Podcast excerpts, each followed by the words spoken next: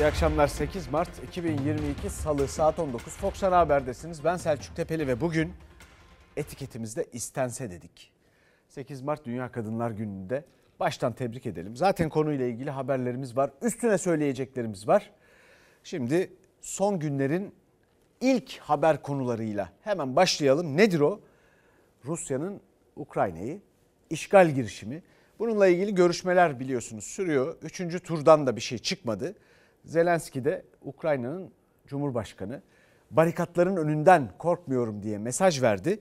Fakat anlaşma çıkmaması dünyayı korkuttu. Yes, yes, yes. Sivillerin tahliyesi için silahlar 5 kentte bir süreliğine sustu. Rus ordusu Kiev'e biraz daha yaklaştı.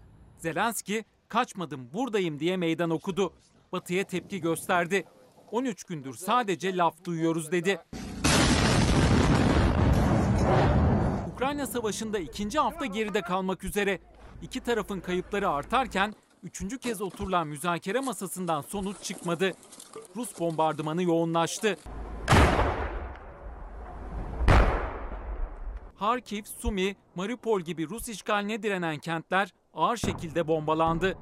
Sumi'de ikisi çocuk 21 sivilin öldüğü açıklandı.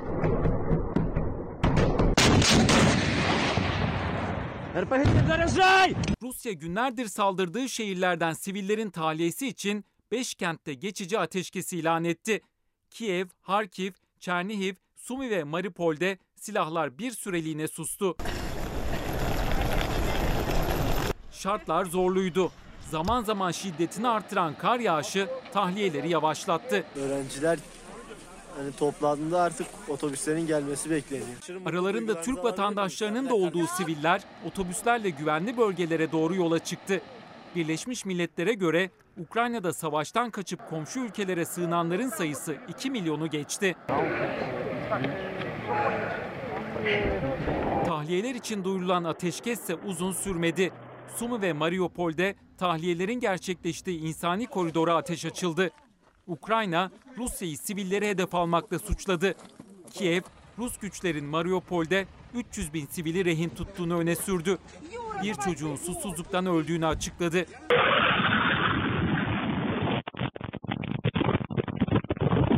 Rusya her açıklamasında sivillerin hedef alınmadığını söylese de ortaya çıkan görüntüler aksini kanıtlıyor. Tıpkı Makarev kasabasında kaydedildiği söylenen bu görüntüdeki gibi. Rus tankının vurduğu araçta iki kişinin öldüğü açıklandı. Birleşmiş Milletler Ukrayna'da 24 Şubat'tan bu yana 406 sivilin öldüğünü duyurdu. UNICEF de ölenlerin en az 27'sinin çocuk olduğunu belirtti. Kiev son dönemde sivillere yönelik Rus saldırılarının arttığını belirtirken NATO'dan da sert çıkış geldi. Genel Sekreter Stoltenberg, sivillerin hedef alınmasının insanlık suçu olduğunu söyledi.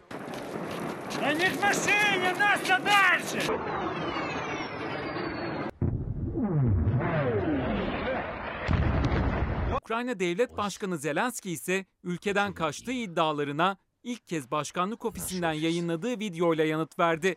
Saklanmıyorum, kimseden korkmuyorum dedi. Zelenski gündüz de sokağa çıktı. Şehir savaşı için hazırlanan barikatların önünden seslendi halkına. Kiev'de kar yağdı. Bahar böyle işte. Savaş nasılsa baharda öyle. Sert ama biz kazanacağız. Ukrayna lideri Volodymyr Zelenski Amerikan medyasına da konuştu. NATO'yu eleştirdi. İttifakı Rusya ile karşı karşıya gelmekten korkmakla suçladı. Rusya'nın işgali durdurma şartlarına da yanıt verdi. Zelenski, Kırım ve Donbas'ın müzakere edilebileceğini belirtti. Uzlaşma bulabiliriz dedi. Rus ordusu ise başkent Kiev'i batıdan sonra doğudan da kuşatmak üzere. Rus güçlerin sivillerin tahliyesinin ardından başkenti ele geçirmek için büyük saldırı başlatacağı iddia ediliyor. Zelenski'nin söylediği şu söz ilginç tabii. Bir yığın boş laf. Ama tam olarak öyle mi? Sayılmaz. Neden? Çünkü geçtiğimiz aşağı yukarı iki hafta oldu bu işgal girişimi başlayalı beri dünyada eşi görülmemiş bir yaptırım fırtınası esiyor. Adeta Rusya izole edildi. Dünyadan atıldı. 5530 yaptırım.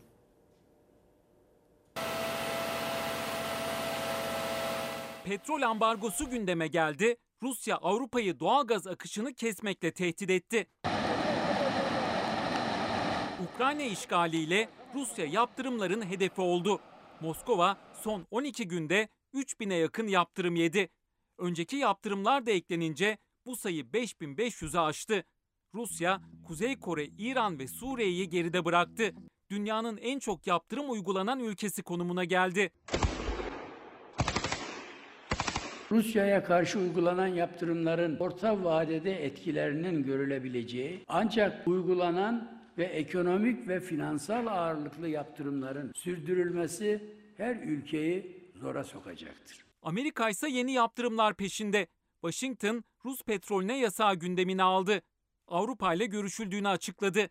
Petrol fiyatları yükselişe geçerken Avrupa Birliği'nden çatlak sesler yükselmekte gecikmedi. İlk çıkış Almanya'dan geldi. Başbakan ısı üretimi, elektrik arzı ve sanayi için enerji gereksiniminin şu anda başka bir şekilde güvence altına alınamayacağını söyledi. Amerika'nın talebini geri çevirdi. Benzer çıkış Hollanda, İngiltere, Kanada başbakanlarından da geldi. Rutte, Johnson ve Trudeau Ukrayna zirvesinin ardından konuştu.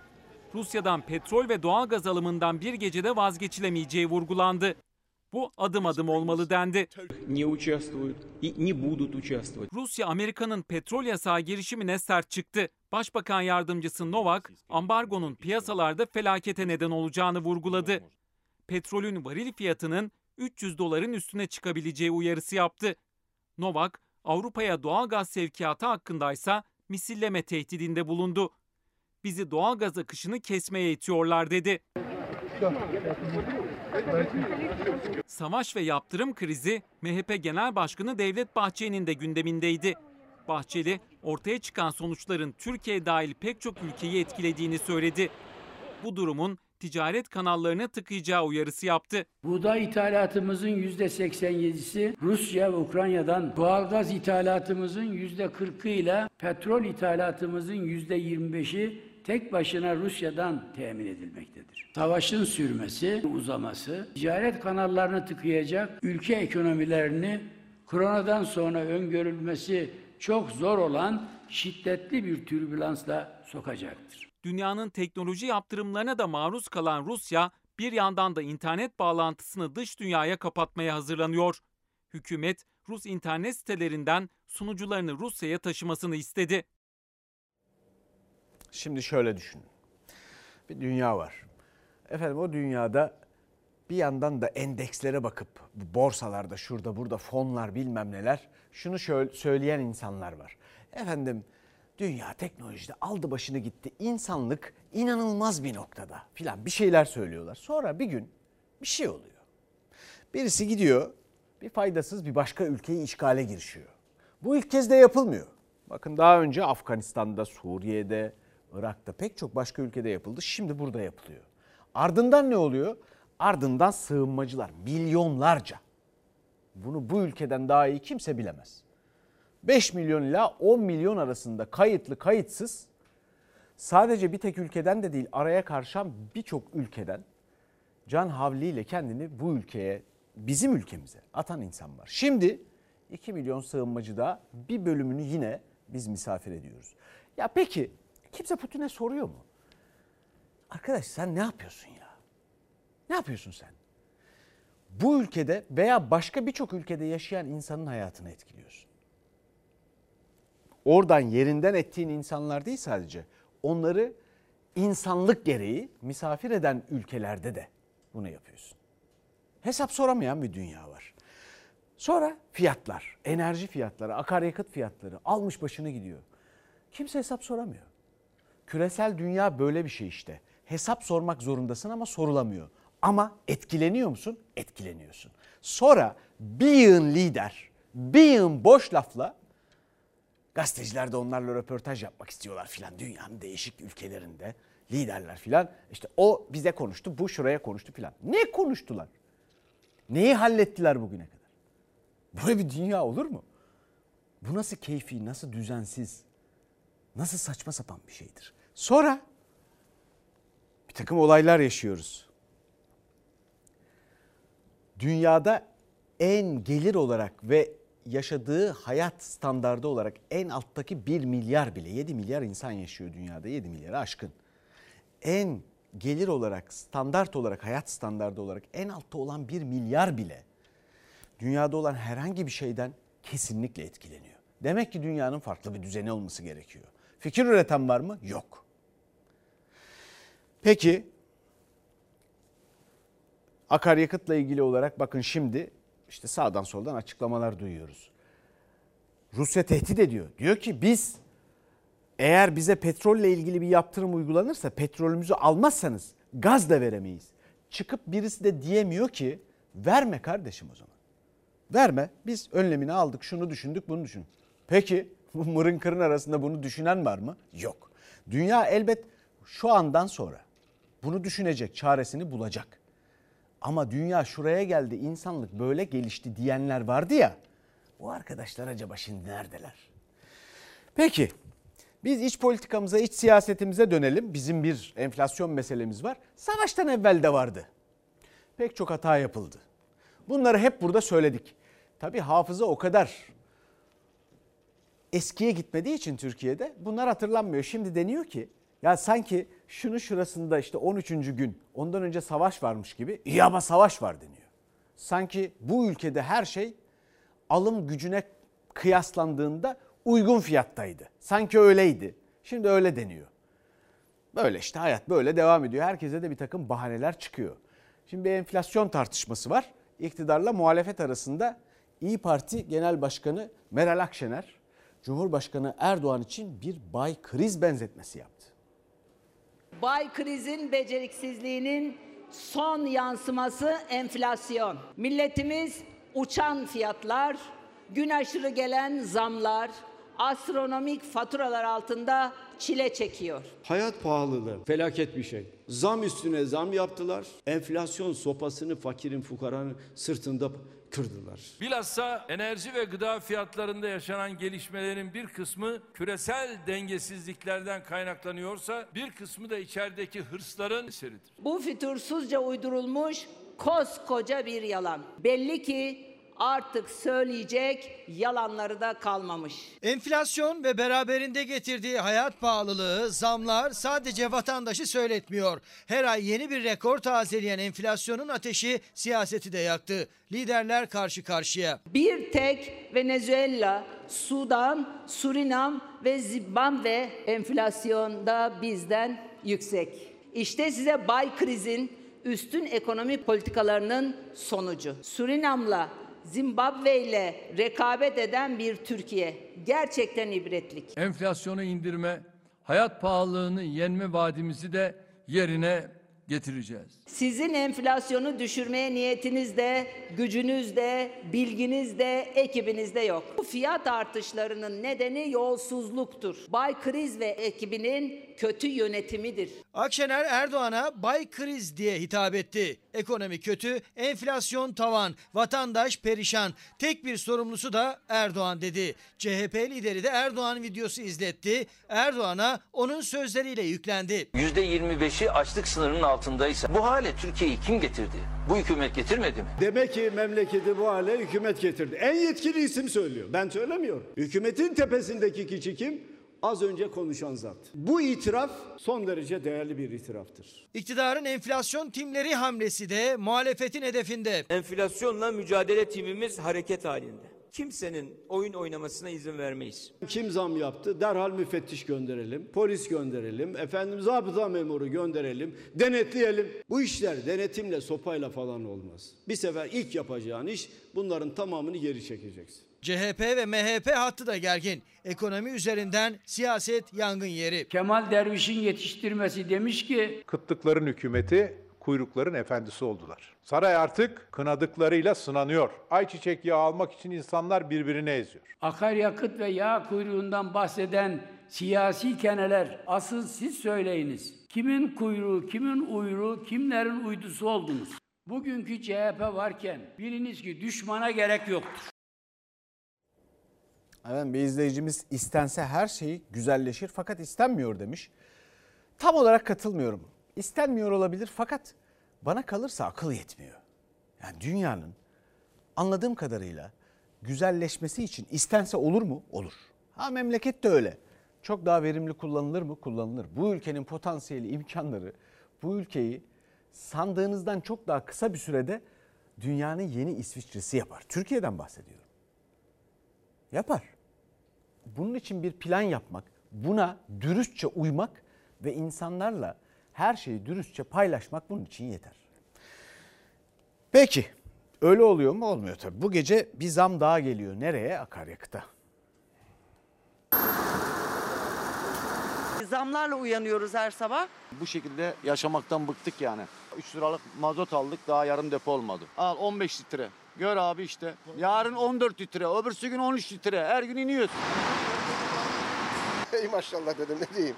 150'yi vurdu. 150'yi vurdu yani. 44 litreden düşün 2 lira alsak 88 lira. Her gün bir önceki günü aratıyor. Benzin ve motorine bir zam daha geldi. Bu gece yarısından itibaren 8 günde 6. kez gelen zamla İstanbul'da benzinin litresi 20 lira 33 kuruş. Mazotsa 22 lira 82 kuruşa çıktı. Artık yetişemiyoruz.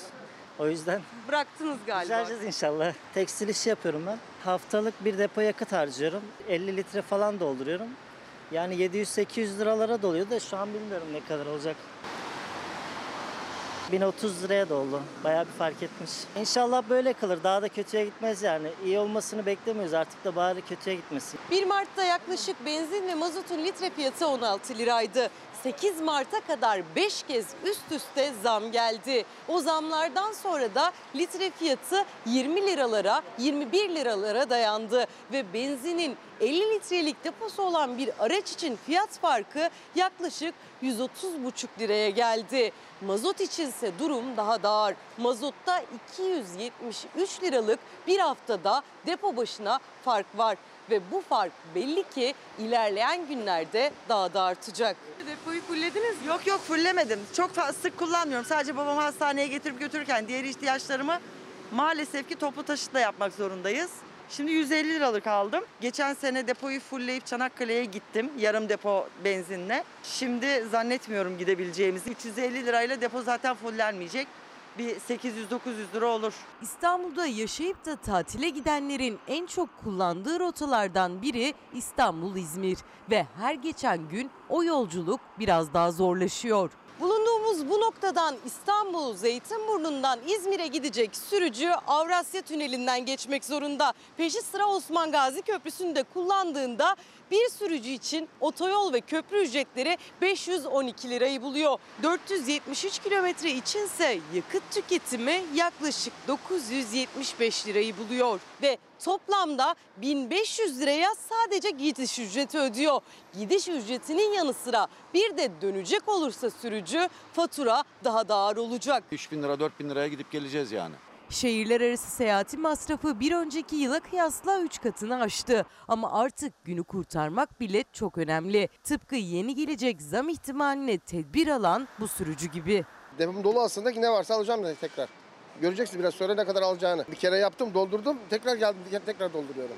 Üst üste gelen zamlardan sonra sürücüler yalnızca araçları için değil, sonraki günleri telafi edebilmek için de yanlarında getirdikleri bidonlara benzin, mazot yüklüyorlar. Çünkü her bir gündeki her bir litre onlar için kar demek. 50 liradır 100 liradır amorti etmeye çalışıyoruz yani. İki ay önce aldığımızda depomuzu dolduruyoruz 300-400 lira şimdi 1200 liraya 1300 liraya dolduruyoruz ya. 20 lira olsa 60 lira 1200 lira yapıyor. Dünya herhalde bu petrol, gaz gibi doğal kaynak kaynaklarını bu küresel dünya ekonomisi herkesi hiç ilgisi olmasa bile herhangi bir savaş bölgesinden o savaş mantıksız olmakla beraber, haksız olmakla beraber belki de kendisi de çok uzağında olsa bile etkiliyorsa eğer bir çare bulacak. Ben, yani bana şunu diyebilirsiniz. Pek çok araştırma var. Dün bir kısmından bahsettim. Bugün bir dakika bölümünde bahsetmeye devam edeceğim. Diyebilirsiniz ki belki evet ben bir iyimserim. Şimdi zorda kalındığı için bunun bulunacağını düşünüyorum. Ya da o kaynakların bir biçimde standart fiyatlarla daha uygun biçimde yani insanların hayatını sarsmadan kullanmanın bir yolunun araştırılacağını düşünüyorum. Evet belki ben bir iyimserim ya da hatta bir enayi hatta bir aptal da olabilirim. Olabilirim de böyle bir yere varılabilir mi? Bunun cevabı lazım. Peki geçelim üretene. Akaryakıt en çok üretene lazım. Üretenin ürettiği de en çok hayatta bize lazım. En çok da gıda lazım. Ama bununla ilgili bir şey düşünülüyor mu, düşünülmüyor mu? Benim gördüğüm kadarıyla öyle bir şey duymadım ben. Düşünülmesi lazım ama elde yok, avuçta yok. Bütçeyi nasıl denkleştirecekler bu dolaylı vergiler olmazsa? Biliyorsunuz yattan şundan bundan böyle deniz sefasında filan ÖTV şu bu alınmıyor, KDV düşük şu bu. Ama çiftçinin mazotundan ne kadar vergi varsa alınıyor. Kimse de demiyor ki ya şu üretenin akaryakıtından vergiyi indirin. Çiftçinin bütün girdi maliyetlerinin yanında en fazla girdi maliyeti yakıt. Bu artışlar çiftçiyi oldukça zorluyor. 100 liralık mazot alırdım. Birkaç gün içerisinde hareket ederdim, işimi görürdüm. Ben hatta dün 100 liralık dedim alayım, olmadı. 200 liralık mazot aldım, ibre yerinde oynamadı. 3 güne 5 güne bir zam geliyor. Artık alıştık. 3-5 gün değil artık her gün zam geliyor akaryakıta. Bahar müjdecisi Mart ayı geldiğinden beri çiftçi tam da tarlalara çıkmak için heyecan duymaya başlayacakken o heyecanı hüsrana dönüştürecek zamlar geldi. Hem de peş peşe. 1 Mart'ta 16 lira 31 kuruştu motorin. Çiftçi 60 litrelik traktör deposunu o gün 978 liraya dolduruyordu. 2 gün sonra 3 Mart'ta motorin 1 lira 52 kuruşluk zamla 17 lira 84 kuruş oldu. Yetmedi bir gün sonra yine zam geldi. 4 Mart'ta mazot 19 lira 20 kuruş oldu. Bir gün sonra bir daha zam geldi. 5 Mart'ta 20 lira 5 kuruş oldu. E, haftada 3-5 sefer zam geliyor. Bu nereye gidecek böyle? 21.500 lira olmuş mazot. Mazot, kupra, elektrik çiftçinin hepsi arttı. Çiftçi rahatsız. Gün değişiyor. Gün değişiyor. Çiftçi tabelalar karşısında şaşkınken 8 Mart'ta bir daha değişti rakamlar. Yeni fiyat 21 lira 49 kuruş. O da bugünlük. Yarın yine zamlı çünkü. Bugün akaryakıt istasyonuna giden çiftçi traktörün deposunu 1289 liraya dolduruyor. Sadece 7 günde çiftçinin mazot yükü 311 lira arttı. Ya işler henüz başlamadı. Traktörü nasıl çalıştıracağımızı onu düşünüyoruz şimdi şu anda yani. Çiftçiye çok ağır geldi canım. Benzin olsun, mazot, gübre çok koydu yani. Bir yıl önce 8 Mart'ta 6 lira 87 kuruştu motorinin litresi. Şimdi 21 lira 49 kuruş. Bir yılda litrede yaklaşık 15 lira, depoda 877 lira zararda çiftçi. Yani düşünemiyorum yani çiftçiliği, geleceği düşünemiyorum yani. Ben tarlalara ektiğimde ben mazotu 6.90'dan aldım. Şu anda ekmeği düşünemiyorum yani nasıl alacağım, nasıl ekeceğim, nasıl yapacağım. 2 ayda tam 23 kez zamlanan motorine gece yarısından itibaren geçerli olmak üzere 1 lira 59 kuruşluk daha zam geleceği duyuruldu. Çiftçi yarından itibaren deposunu 1384 liraya dolduracak. Bir depoda günlük maliyet artışı 95 lira olacak. Daha ne kadar zam gelecek endişesiyle şimdi hasat zamanını bekliyor üretici. Bu da bizi yani yakın zamanda e, çiftçilikten bırakma aşamasına getirecek gibi duruyor. Şimdi siz haberi izlerken ben bir yandan çok hararetli bir ta- tartışmayı kulağımda dinledim. Rejideki arkadaşlarım benim açtığım bu bahis üzerine bunu çekiştirmeye başladılar. Şimdi gıdada bir arkadaşım dedi ki kulağıma gelenleri söylüyorum. Gıdada KDV indirildi de ne oldu? Kimse hissetti mi bunu? Çok doğru. Diğer arkadaşım da dedi ki iyi ama vergide bir standart yok. Eğer üretenden bahsediyorsak birine indirim yapıldığında bir diğerine de yapılması gerekir. Ya da şu destekleme meselesini başka bir hale büründürmek gerekir ki faydası olsun. Çünkü çiftçiye bir destekleme açıklandı bugün. Allah razı olsun. Ama bunu hissedebiliyor muyuz? Hissetmiyoruz. Demek ki doğru yönetiliyor mu? İşte büyük bir mesele bu. Türkiye'nin bir kere bir vergi reformuna ihtiyacı var. Gelir üzerinden alacaksan al. Dolaylı vergiyi ayırt etmeden üretenden ya da keyfi için motoru çalıştırıp yelken açsa hadi neyse. O zaman yakıt kullanmıyor. motoru çalıştırıp kendi de güneşlenen insanlar falan bunlarla eşit tutma. Ama şimdi bu detaylara vakit kalıyor mu? Bunları düşünecek vakit var mı? Yok herhalde. Bilmiyorum ki ne düşünüyorlar, ne yapıyorlar. O kadar zor işler de değil. Ya bakın bu ülkede ben size bir şey söyleyeyim mi? Bu ülkenin kaynakları çok zengin. Doğru dürüst kullanılsa mesela diyorum ki ya inanamıyorum buna. Hiç akıllarına gelmemesi. İnanılmaz yani muhalefetinde iktidarında. Ya bu ülkede öyle para arttırırsın ki bu ülkeden hacca devlet parasıyla vatandaşlık hakkı olarak gider insanlar.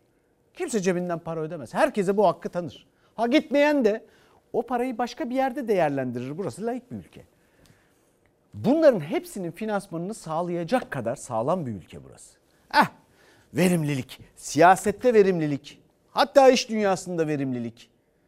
Çalışan aynı şey değil. Çalışanın verimliliği 50 yıldır artıyor Türkiye'de ama asla karşılığını alamıyor. Rakamlarla sabittir. Bakın TÜİK'in rakamlarına bakın. Merkez Bankası'nın rakamlarına bakın. Dünya Bankası'nın rakamlarına bakın. Hepsi öyledir. Vakit yok. Hepsini burada açarız da neyse. Şimdi geçelim. Ee, memleketin bir yağ meselesi var biliyorsunuz. Herkes bir şey söylüyor. İnsanlar bu arada kendi önlemini almaya çalışıyor. Lüzum var mı? Yok. Yani bu ülke kendince bir yol kesinlikle bulur. Dediğim gibi bu ülke zengin bir ülke. Bu ülke birlikte yaşamanın adabını dünyada pek çok ülkeye göre çok daha iyi bulmuş bir ülke bir kere. Pek çok zorluktan geçmiş bir ülke. Fakat bu şu demek değil. Ya siyasetçi bunun çaresini üretmek zorunda değil diyemeyiz. Üretmek zorundaydı. Biz bu tartışmayı yaşamıyor olmalıydık. Şimdi neyin tartışmasını yaşıyoruz? İtiraf gibi çok ilginç yani. Deniyor ki 30 gemi için 30 gemi yağ dolu. Ayçiçek yağı. Parasını muhtemelen verdik ya da taahhüt ettik. Bu ülkenin taahhüdü kesindir. Taahhüdünü her zaman gerçekleştirmiştir. Borcunu da öder. Ödenmiş sayılır yani. 30 gemi için Putin'den izin çıkmış. Allah razı olsun. Aç karnımızı doyurmuş. Bunlar stokçu. Ayçiçeği yağını, zeytinyağını depoluyorlar. Ve utanmadan, sıkılmadan rakamları yükseltiyorlar. Ve raflarda ayçiçeği yağı yok diyerek böyle bir kampanyayı da yürütüyorlar. Ahlaktan yoksun olanlara da gereken dersi vereceğiz. Kara borsada sanki altın satar gibi yağ satanlar onurlarını da satmışlardır. Ayçiçek yağı kuyrukları da artık ülkemizin acı bir gerçeği. Ayçiçek yağında üst üste gelen zamlar, marketlerde yaşanan kuyruklar siyasetin en sert polemiği. Muhalefet kuyrukları kötü yönetime bağladı. Cumhur İttifakı ortakları stokçuları ve muhalefeti hedef aldı. Bizim ayçiçeği, zeytinyağı böyle bir sorunumuz yok. Bunu muhalefet ülkemizi darda zorda göstermek adına böyle bir kampanyayı yürütüyor. Sanki tek taş pırlanta. Yemeğe koyacak yağ mı alıyoruz yoksa başka bir şey mi alıyoruz? Sanal ve sipariş yağ krizinin orkestra şefi yine Cumhuriyet Halk Partisi olmuştur. İşte size partili cumhurbaşkanlığı sisteminin tarımda oluşturduğu enkazın ibretlik resmi. Yazıklar olsun. İktidar muhalefet yine karşı karşıya geldi. Erdoğan stokçuluk yapanlar var dedi, gözdağı verdi. Muhtarlara çağrısı dikkat çekti. Gerekirse İçişleri Bakanlığımız adına bunların depolarını bile takip edip bize ihbar edeceksiniz. Bu stokçuları biz gereğini yapacağız. 5 litrelik yağın fiyatı bir gün içinde 150 lira sınırına dayanmıştır. Vurguncuların yakasına yapışmak zorundayız. İnsanlarımızın birbirinin üstüne çıkma pahasına yağ almak için telaşlanması bize yakışmayan köhne görüntülerdir. Yağ kuyrukları ve kamuoyuna yansıyan izdiham görüntüleri günlük değişen fiyat etiketlerine tepki vardı iki liderin açıklamasında. İçişleri Bakanımla bunu konuştum. Nerede bu tür bir ahlaksız varsa, stokçu varsa bunlara gereğini yapacağız. Sıkıntımız olmadığı halde bu stokçuluğu yapanlar bunun hesabını verecek. Bitkisel Yağ Sanayicileri Derneği'nin Nisan ayının ortasına kadar yetecek yağımızın kaldığını açıklaması da sorumsuzluktur. Yağ tartışmasının Erdoğan-Putin görüşmesinde de gündeme geldiği öğrenildi. CNN Türk'ün haberine göre Erdoğan'ın talebi üzerine Putin, Rus makamlarının Azak denizinde beklettiği buğday ve ayçiçek yağı yüklü 30 geminin serbest bırakılması için talimat vereceğini söyledi. Gemilerin serbest bırakılması. Yağ bizim, para bizim. Ya bu şimdi evet o onu açıkladı bu bunu açıkladı. Efendim işte bunlar doğru yok Nisan değil Temmuz falan. Ya peki iyi de biz niye yağda bu kadar bağımlıyız? Bu ülkede bu bitkiler yetişiyordu. Niye böyleyiz peki? Şimdi niyesiyle ilgili yeni bir bahse geçiyoruz. Nereden ilgisi var diyeceksiniz. Geçelim arkadaşlar öbür habere. Gidiyor ama hayatımızdan gidiyor dedik. Ne bu? Kira parası. Kiralar artıyor. Ya biz o ayçiçek tarlalarına bitkisel yağ yetiştirdiğimiz kendimize de iyi kötü yettiğimiz zamanlarda böyle tarlalarımız vardı. Onlara bina diktik. 60 milyar dolarlık 2 milyar ton son 20 yılda beton döktük beton. Peki kiralar niye alıp başını gitti anlamadım ki. Hadi yağımız yok. Yağımızı yetiştirdiğimiz ayçiçekten veya başka işte bitkisel yağ bitkilerden alıyorduk. Hadi dedik ki ya bu işe yaramaz bize bina lazım. Çimentoyu kırar kırar yeriz dedik. E iyi de o zaman kiranın düşmesi lazım. Kiranın artmaması lazım. Boş boş duruyorlar tarlaların içinde dikilen o binalar. Bina tarlalarında. İyi de kiralar niye artıyor? Niye bu insanların hayatından gidiyor? Valla kiralar ateş pahası ödeyemiyoruz. Bakan arkadaşlarım bunları yakın takibe almak suretiyle bu zulmün önüne geçeceğiz. Cumhurbaşkanı Erdoğan kira ücretlerinde yaşanan fahiş artışa karşı önlem alınacağını böyle duyurmuştu. Tarih 19 Eylül 2021'di. Çünkü kiralık daireler o dönem %100'e yakın zam görmüştü. Üzerinden 6 ay geçti. O gün İstanbul Kadıköy'de 3900 lira olan 1 artı 1 bir dairenin kirası bugün 6500 liraya kadar çıktı. Aynı dairede yaşayabilmek için bir kiracı her ay 2600 lira daha fazla ödemek zorunda artık. Zulüm devam ediyor. Kiralar çok yüksek. Ev sahipleri hiç acaba kiracı olmadı mı? Gelirlere göre kira olması lazım. Ev sahiplerinin de vicdanlı olması lazım. Vallahi titremeye başladık. Şimdi tam bu Mart ayında benim kira kontratım bitiyor. Yenisi yapılacak. Ne kadar zam isteyecekler diye merak ediyoruz. Zam konusunda anlaşamazsanız ve ev sahibi evi boşalt derse bugün ne kadara kiraya çıkabilirsiniz? Ucuza çıkmak isterim ama 3300 lira emekli maaşı almaktayım. Mümkün değil. Sadece bu dairenin kirasına 6 ayda yapılan zam oranı %66'nın da üzerinde. Oysa gelirindeki artış bu orana yaklaşamadı bile tüketicinin. Üstelik Eylül 2021'de TÜİK'in %19,58 olarak açıkladığı yıllık enflasyon bugün %54,44'e çıktı. Alım gücü günden güne düşen tüketicinin İstanbul'da barınma ihtiyacını karşılaması bile neredeyse imkansız hale geldi. Ev sahibi sabah bizimle konuştu. Kira 1000 lira yükselecekmiş. Bir, 1000 lira zam. Aynen 1000 lira zam. Yapabilecek misiniz? Valla bilmiyorum bakacağız ya dışarıda kalacağız ya evde kalacağız bilmiyorum artık nasıl olacak ben de bilmiyorum. Geliri yüksek kira ücretini karşılamaya yetmediği için çoğu kişi yaşam standartlarını değiştirmek zorunda kaldı. Kimi daha küçük bir eve, kimi ulaşım imkanları kısıtlı olan şehir merkezinden çok daha uzak bir konuma taşındı. Sadece kirayla da bitmiyor. Hemen hemen hepsi iki kira depozit istiyor. Örneğin 5 bin liraya bir ev tutsalar 10 bin lira depozite veriyor. Bize verdiği bedel var, nakliyesi var, işte faturaları üzerine alması var. Taşınana çok ciddi maliyetler doğuruyor bu da. Ortalama 20-25 bin lira arasında bir maliyeti olur ne yazık ki. Bir ev sahibi olarak kiracı seçerken neler önemli sizin için? Günü gününe ödenmesi önemli benim için. Kimi kiracı mesela ödemiyor. Sıkıntı yani onları.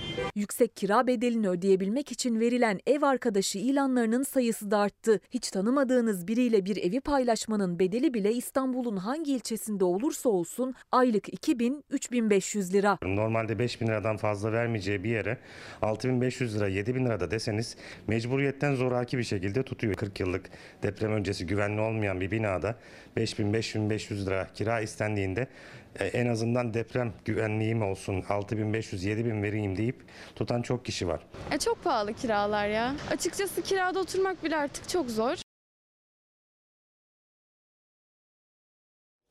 Evet bir de şimdi doktorlarımızla ilgili gitme meselesi var. Ee, varsın gidiyorlarsa gitsinler dedi Cumhurbaşkanı Erdoğan. Özel sektör çok daha büyük paralar verdiği için oralara kaçıp gidiyorlarmış. Bakın açık konuşuyorum. Varsın gidiyorlarsa gitsinler. Bizler de üniversiteleri yeni bitiren doktorlarımızı buralarda istihdam ederiz. Bunlarla beraber bu yola devam ederiz. Her geçen gün sıkıntıları artan, seslerini duyurmaya çalışan doktorlara Cumhurbaşkanı Erdoğan'dan yanıt geldi. İstifalarını Gidiyorlarsa gitsinler sözleriyle değerlendirdi Cumhurbaşkanı. Erdoğan doktor açığını yeni mezunlarla kapatacağız dedi ama Sağlık Bakanı emekli doktorlar için ilan açtı.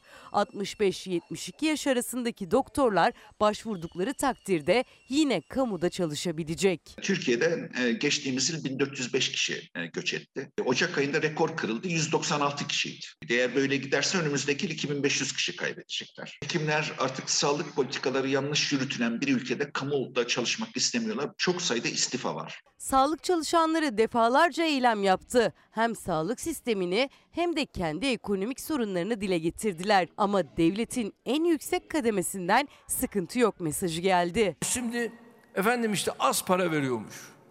Sordum. En az alan ne alıyordur? E 8 bin, 9 bin. En yüksek alan ne alıyordur? İşte 25 bin civarında alıyordur. E buna rağmen özel sektör çok daha büyük paralar verdiği için oralara kaçıp gidiyorlarmış. Bakın açık konuşuyorum. Varsın gidiyorlarsa gitsinler.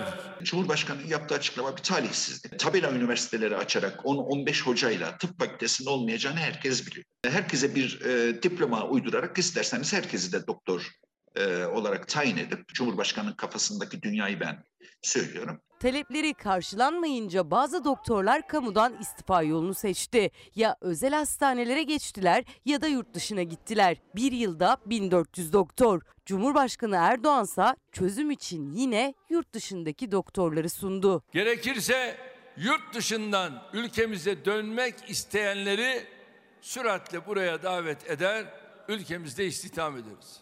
Henüz mezuniyet dönemi değil. Yurt dışındaki doktorlar için de bir girişim yok. Yani kamu hastanelerinde doktor açığı var. Bakanlık emekli doktorları yeniden göreve çağırdı. Emeklilerini ihmal eden e, bir e, hükümetle karşı karşıyayız. O nedenle de hekimler e, yaşlansalar bile çalışmayı tercih ediyorlar. Aslında 65-72 yaş arasındaki atayabilecekleri hekim sayısından daha fazlasını göçü önleyerek bu atanmayan hekimleri atayarak oluşturabilirlerdi. Bir izleyicimiz özveriyle çalışan Türk hekimi bu kadar kolay gözden çıkarılmaz. Bu denli rencide edilemezdi demiş. İşte bu gerçekten ilginç bir tartışma konusu. Yani insan gerçekten zor şartları gördüğü zaman memleketini bırakıp gitmeli mi, gider mi? Bana sorarsanız ben bunu kendi şahsi kanaatimle farklı bir açıdan görebilirim. Fakat bir ülkenin cumhurbaşkanının bunu dememesi gerekir. Çünkü ne bu ülkede hekimlik onunla başladı ne de onunla bitiyor. Bu ülkenin ürettiği bir değer bu. Dolayısıyla oradaki meseleyi çözmek yapılması gereken şeydir herhalde. Şimdi bunun neticesinde biz ne tür sıkıntılar çekebiliriz? Önümüzdeki günlerde görürüz. Yani bana kalırsa gidilmemesi gerekir. Evet insan zor şartlarda da karşılaşır başka. Ben de kızıyorum yani. Ama ameliyata da gireceğiz hepimiz değil mi? Gerçekten ehil hekimlerin elinde mi olacağız? Veya dışarıdan gelenlere kapımız açık onları davet edeceğiz. Gelecekler mi gidenler varken mesela? Bu da epeyce konuşulur. Efendim devam edelim şimdi. Kadın istihdamı ile ilgili bugün Dünya Kadınlar Günü. Ee, bir haberimiz var. Birisi diyor ki çalışın, diğeri diyor ki evde oturun. Ne yapacaklar acaba? Birisi diyor ki çalışın, diğeri diyor ki gidin evde oturun. E, EYT'liyim. Şeyde takıldım, yaşada takıldım, emekli de olamıyorum. E ben ne yapayım şimdi? Şu anda tam ben işte olmak istediğim yerdeyim. Aslında çalışmak istiyorum. Şu anda tam üretmek istiyorum. Şimdi de yaşa takılıyorum. Yani bu bayanların çilesi bitmiyor. Emekli olacak yaşta değil ama yaş bahanesiyle işe kabul edilmiyor. Ne emekli olabiliyor ne istihdamda yer alabiliyor. En verimli çağında işsizler ordusunda. En çok da kadınlar işsiz Türkiye'de. Sen bunu kaldıramazsın. Bayanlar şunu yapamaz. Aslında gerçekten de ben erkeklerin çalışabileceği işlerde daha da aktif çalışabileceğime inanıyorum. Ya bir denesinler. Bir denesinler görsünler bakalım. Yaşı bahane ediyorlar. Yaşla ilgisi bahanesi yok. Herkes yani çalışabilir. Herkesin el ayağı var. Geçimimi sağlayamıyorum. Komşular, muhtar yardımı, kaymakamlık belediyelerden yardım, kolu komşudan yardım. Yani 28 yaşındayım. ve bu haldeyim. Her yaştan kadının sorunu işsizlik. Babası ameliyat olunca iş yerinden bir süre izin istedi ama izin verilmeyince ayrılmak zorunda kaldı. Babasına bakabilmek için. 8 aydır işsiz o da. Ben yaklaşık 7-8 aydan beri işsizim ve çalışmadığım sektör kalmadı. Dönüş olmuyor. 8 Mart Dünya Emekçi Kadınlar Günü'nde kadınlar emeklerinin karşılığını erkekler kadar alamamaktan, istihdamda eşitsizlikten yana dertli. Kariyer yapma yolunda e, tabii ki engeller oluyor. Erkeklere öncelik tanınabiliyor. İstihdam edilirken de yine kadın ikinci planda olabiliyor. Kadın işi erkek işi olarak ayrıldığı için kadınların iş yapabilme faaliyetleri de sınırlandırılmış oluyor. İstanbul Esenyurt Belediyesi iş arayanlarla firmaları buluşturma günlerini 8 Mart'ta kadınlara ayırdı. Dirençli Kentler, Dirençli Kadınlar adlı çalıştay yaptı. Yüzlerce kadın iş başvurusunda bulundu. Kadınlarımızı düşünüyorsak kadının hayatını güzelleştirmemiz lazım ki toplumumuz güzelleşsin. Kadın mutlu olursa toplum mutlu olur. İnsanlar ekonomik özgürlüklerini kazanmazlarsa kendilerini ifade etmeleri veya başka tercihlerinde çok e, mutlu olmaları mümkün değil. Biz de istihdama çok özel bir e, özen gösterdik. Ama 8 Mart'ı sadece kadınların istihdamına ayırdık. Bugünkü hedefimiz 500 kişi. İyi Parti Genel Başkanı Meral Akşener bugün özel bir açıklama yaptı. Bu ülkenin kadınının ayağının altını öpmelisiniz kereste adamlar dedi. Tokat'taki Özlem kardeşimizin 23 yerden ahlaksız, adi, eşi tarafından bıçaklandığını öğrendim. Meğerse 3 aydan sonra serbest bırakmışlar adamı. Aradık, araştırdık. Hamdolsun bu adi herifi içeri almışlar. Bugün içi boş vaatler dinleyeceğimiz bir gün. Her dakika, her saat, her gün yaşanan acı gerçeklerimizin sadece bir günlüğüne hatırlanacağı gün. Düşünün 23 yerden bıçaklıyor ve hakim. Sen nasıl oluyor da ya böyle birisini serbest bırakıyorsun? Eğer ben bu ülkede cumhurbaşkanıysam sen de 23 yerden eşini bıçaklayan böyle bir adamı serbest bırakıyorsan bununla ilgili söylenmesi gereken neyse bunu ben sana söylerim. Cumhurbaşkanı kızgın bir ifadeyle nasıl olur da bir kadını bıçaklayan bir adam serbest kalır diye sordu ama Erdoğan'ı şaşırtan olay kadınların gerçeği. Türkiye'de her yıl 300'ün üzerinde kadın erkek cinayetine kurban gidiyor. Çoğu zaman da koruma altında olmalarına rağmen pek çok katil de iyi halden ceza indirimi aldı. Ve sonuna kadar da takip edeceğiz. Daha bitmedi işimiz. Adalet ortada kalmaz. Yerde sürünmez. Erdoğan şiddet gören, hayatı tehlikede olan yüzlerce kadından sadece biri için kurdu bu cümleleri. Kadın cinayetlerini durduracağız platformuna göre 15 yıldır katledilen kadınların sayısı her yıl arttı. 2008'den bu yana 3765 kadın öldürüldü. Kadına yönelik şiddetin engellenmesi amacıyla Türkiye Büyük Millet Meclisi gündeminde gelecek yeni düzenlemeyi kararlılıkla destekleyeceğimizi ifade ediyorum. Gece sokağa rahat çıkamayan, gezemeyen kadınlar. Yılın bir günü bir yürüyüş yapabilir miyiz diye düşünen kadınlara yasak getiren erkekler. Erkek egemen siyasette de 8 Mart Dünya Emekçi Kadınlar Günü nedeniyle birkaç dakikalığına da olsa kadın gündemdeydi. Liderlerin arasında tek kadın olan Akşener'in kürsü konuşması ise sertti. Bu ülkenin kadınının ayağının altını öpmelisiniz kereste adamlar. Tüm İyi Partili kadınlar kadın cinayetlerinin karanlık tablosuna karşı beyaz giyindi. Dünya kadın mücadelesi konuşulurken zaman zaman gözyaşlarını tutamayanlar da oldu. Akşener kürsüyü bu kez Türk Kadınlar Birliği Genel Başkanı Sema Kendirci Uğurman'a bıraktı. İstanbul Sözleşmesi'nden imza çekerek bizi çaresiz bıraktıklarını zannedenler yanılıyorlar. Asla çaresiz kalmadık. Asla çaresiz değiliz. Kadın erkek ayrımının olmadığı, hiç kimsenin ötekileştirilmediği güzel bir Türkiye'de yaşamak istiyoruz. Ve mutlaka İstanbul Sözleşmesi yürürlüğe girecektir. Efendim şimdi bununla ilgili olarak çalışsın çalışmasın. Ev işleri kadınların üstünde bunun karşılığı ile ilgili bir dakikada yılda almaları gereken bunun karşılığında bir para var. Bu hesaplandı. Bunu paylaşacağım bir dakika bölümünde reklamlardan sonra. Şimdi geçelim iç siyasetteki başka bir tartışmaya. O da Türkiye'deki müteahhitler tartışması. Bu saray çok acayip bir yer. A acayip bir yer. Sarayın da rant perileri var. Gece şöyle şöyle geliyorlar. Mübarekler aynı dış perisi gibi. Bu periler biliyor ki Sayın Erdoğan elinde geceleri kalemle bekliyor. Rant perisi geliyor. Haşmet Maap diyor. Geçerken bir uğradık. Şöyle bir rantımız var diyene Haşmet Maap basıyor imzayı.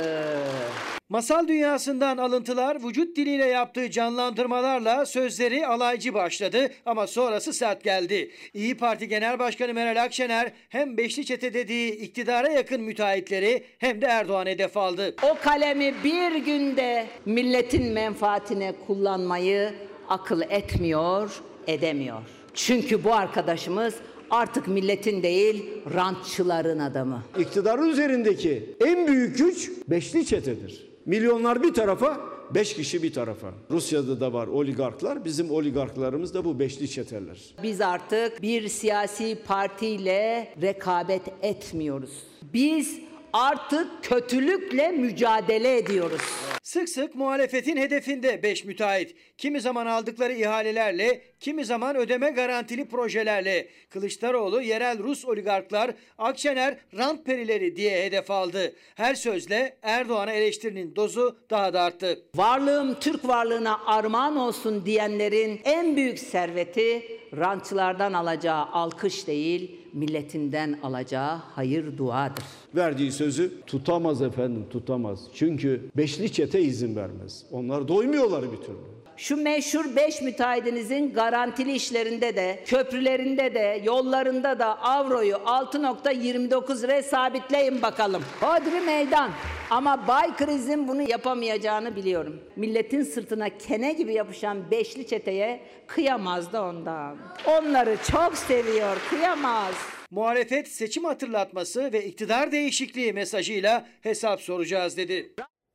Şimdi bir ara efendim.